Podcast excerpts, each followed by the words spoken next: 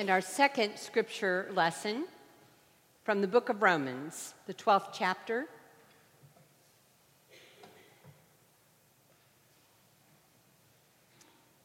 Paul writes, For by the grace given to me, I say to everyone among you not to think of yourself more highly than you ought to think, but to think with sober judgment, each according to the measure of faith that God has assigned. For as in one body we have many members, and not all members have the same function, so we, who are many, are one body in Christ, and individually we are members one of another. We have gifts that differ according to the grace given to us prophecy in proportion to faith, ministry in Greek, diakonia, for those of you who are about to be ordained as deacons, in diakoneing, in ministering, the diligent, um, the compassionate in cheerfulness. Let love be genuine, hate what is evil, hold fast to what is good, and love one another with mutual affection. Outdo one another in showing honor. This is the word of the Lord. Thanks be to God. Amen. In 2016, the producers of the Academy Award TV show decided to write every one of the Oscar nominees to remind them that they only had 45 seconds for their acceptance speech. The note said after the 45 seconds, music will begin, you'll be played off the stage. And in addition, that year, the producers asked every nominee to send them a list of all those they would like to thank. You see, the producers hoped that by making these nominees produce a list, that that lengthy tradition of winners pulling out like a handwritten note and just reading on and on and on would, would be done, and that the people receiving the award would get to, instead of thanking everybody, speak from the heart about the art, about the vision of the movie making experience. And did it work? No, not at all. In the heat of the moment, winners still rambled on, and in, on average, someone actually counted, they, they were thanking about 23 people in each speech. And all of the speeches, as you know, continued to go too long. At such a moment, when faced with the crowning achievement like the Academy Award, it seems that speaking from the heart about the art of filmmaking takes a back seat to reflecting upon the people, family, friends, teachers, mentors, cast members, crew, and directors that helped you get to that moment country music star Kenny Chesney, and I will say honestly to you that I have never quoted Kenny Chesney in a sermon before. but he put it this way in a song. He writes, I didn't get here alone. That road's just too rough and long. I might be the one the spotlight's on, but I didn't get here alone. Now, you don't need to be an Oscar winner or a country music star to understand this, right? Of course not. Anyone who's awake or self aware knows this truth that what we accomplish, what we treasure, what we become, what we achieve, it has as much to do with the people who poured into us as it does with who we are. That road's just too rough and long, and I might be the one the spotlight's on, but I didn't get here alone. In the 15th chapter of the Gospel of John, as Jesus is preparing to leave his disciples, he reminds them of this important truth. I am the vine, he says. You are the branches. Apart from me, you can do nothing.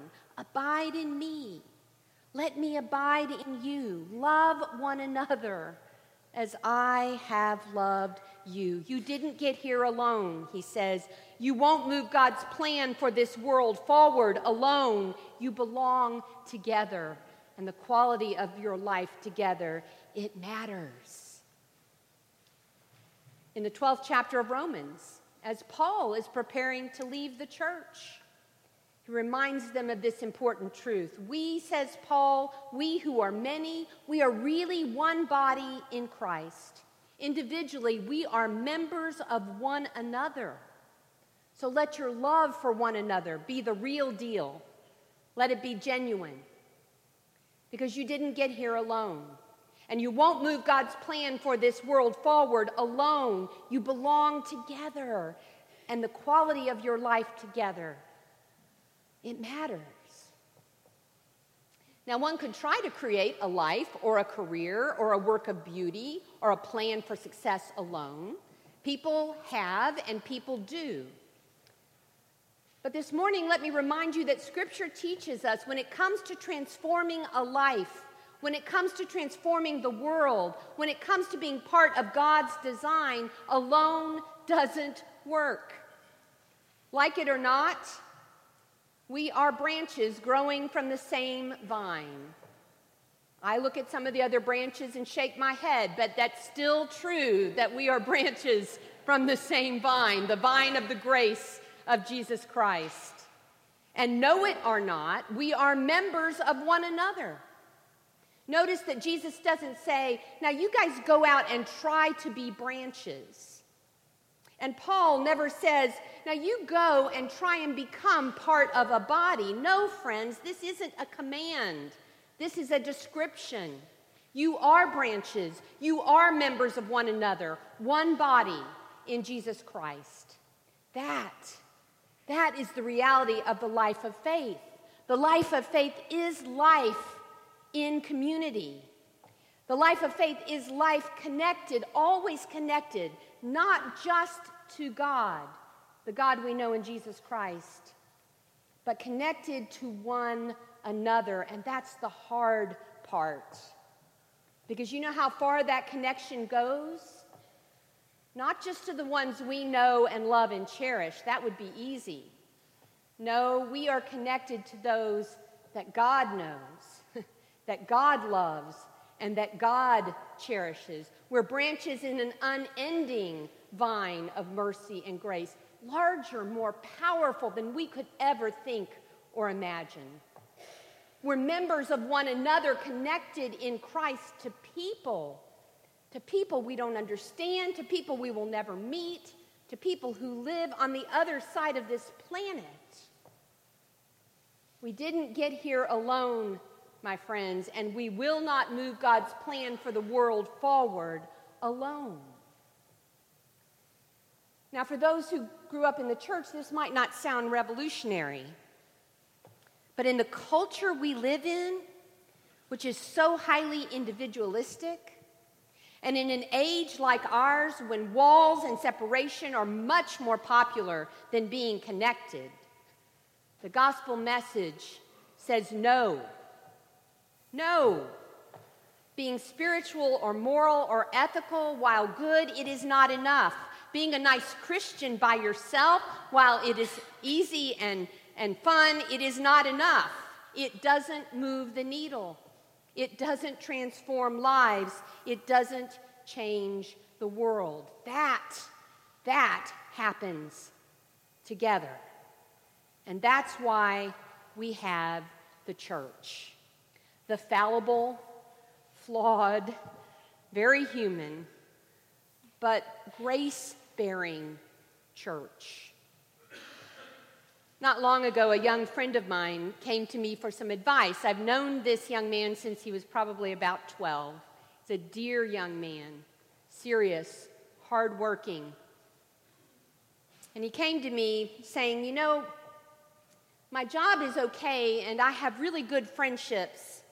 I know I'm faithful and loyal, and I know I care about the world and the people around me, but, but I'm beginning now at 28 to think that something's missing from my life. I really want to be part of something bigger, something bigger than myself and my job and my friendships. They just don't seem enough. Where do I go to look for something more? I was quiet for a while, and then I literally said to him, You do know what I do for a living, right? Of course he did, and of course that's why he came to me, because he and his girlfriend were actually fooling around with the idea of looking for a church. But like so many of his generation, they were skeptical. They knew all the flaws of the institutional church, right? They had heard bad stories, they had bad memories. He literally said to me, Isn't there another way we could do this? I said, No. This is one of my favorite sayings. The church is God's plan A, and there is no plan B. We are, you aren't meant to do this alone, I wrote to him. You need Christian community to nourish your faith. You need Christian community to challenge the way you're spending your life and your love.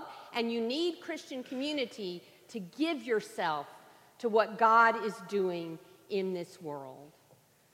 They're still looking for a church, but they're trying.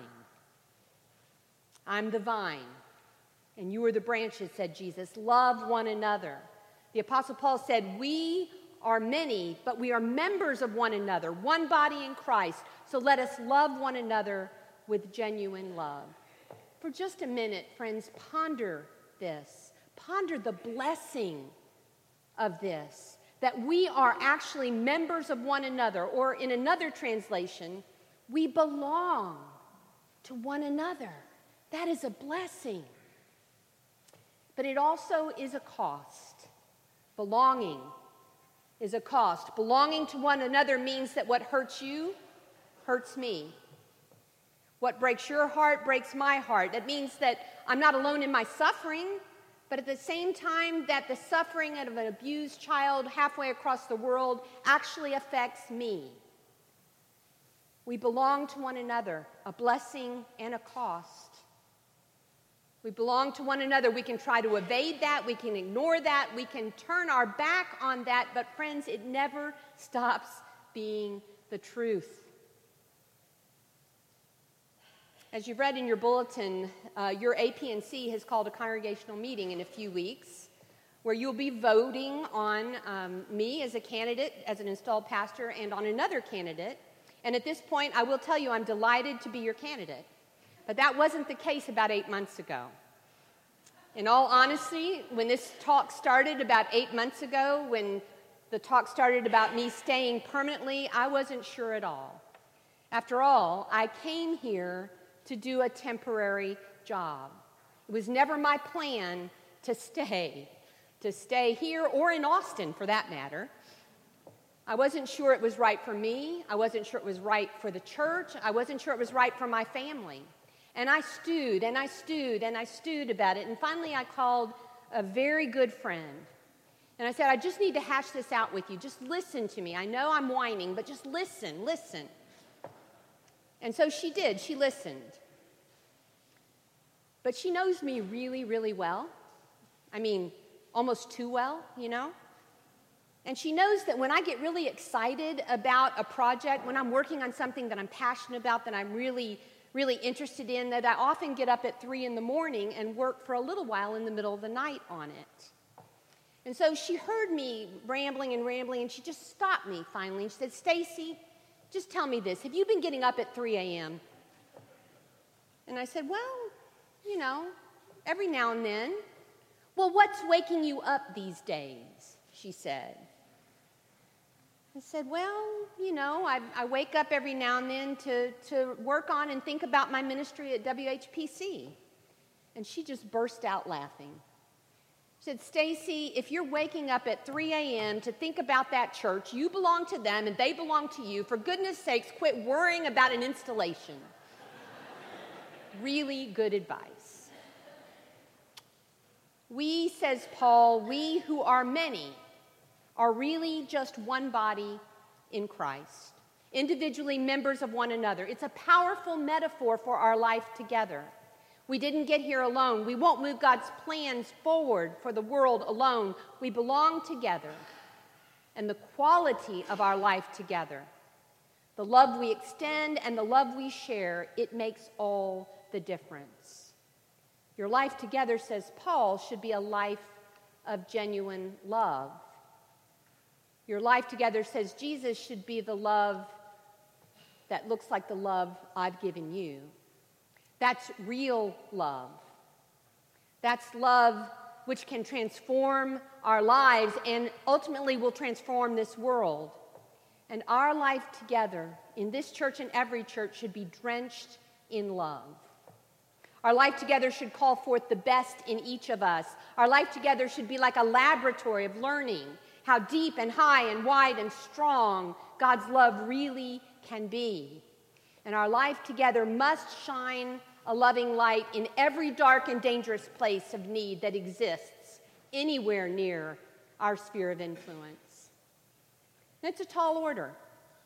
And the church, being human and fallible, it often, often falls short.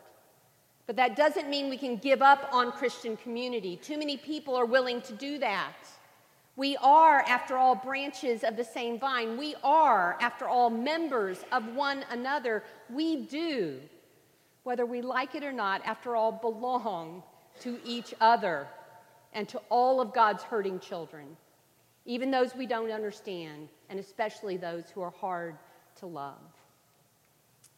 In the Presbyterian Church, we ordain and install deacons, and we do this to lead the charge when it comes to creating life together that exhibits genuine and real love.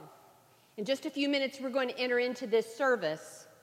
But before we do, let me remind you of the deacon's calling. The Book of Order puts it this way The ministry of the deacon, as set forth in Scripture, is one of compassion, one of witness and service, sharing the redeeming love of Jesus Christ for the poor, the sick, the lost, the friendless, the oppressed, those burdened, and those in distress.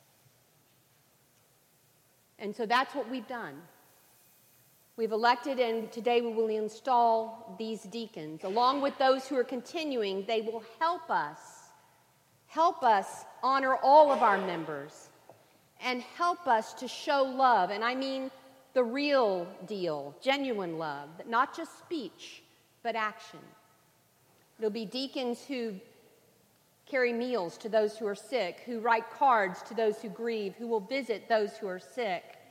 And they do this, and this is important, not just so that the rest of us can sit back and say, Good, that genuine love thing is happening in my church. Isn't that great? No, they do that to spur on the rest of us, to remind us day in and day out that all of us bear the blessing and the cost of belonging to one another. There are examples and our guides, our cheerleaders, as each of us strive to live out our call to love as Christ loved us. Imagine with me for a moment. If we learn in this place to love like that, what a difference it will make in the family, in the workplace, in this community, in this part of our world. Imagine if we take the Apostle Paul's instruction to heart and we let our love be genuine without pretending. If we love with actions, not just words. If we really do, as he says, hate evil, and we really do hold on to what is good. If we really love each other like we belong to one another. Thanks be to God that we didn't get here alone. Thanks be to God that we move God's plans for this world forward together.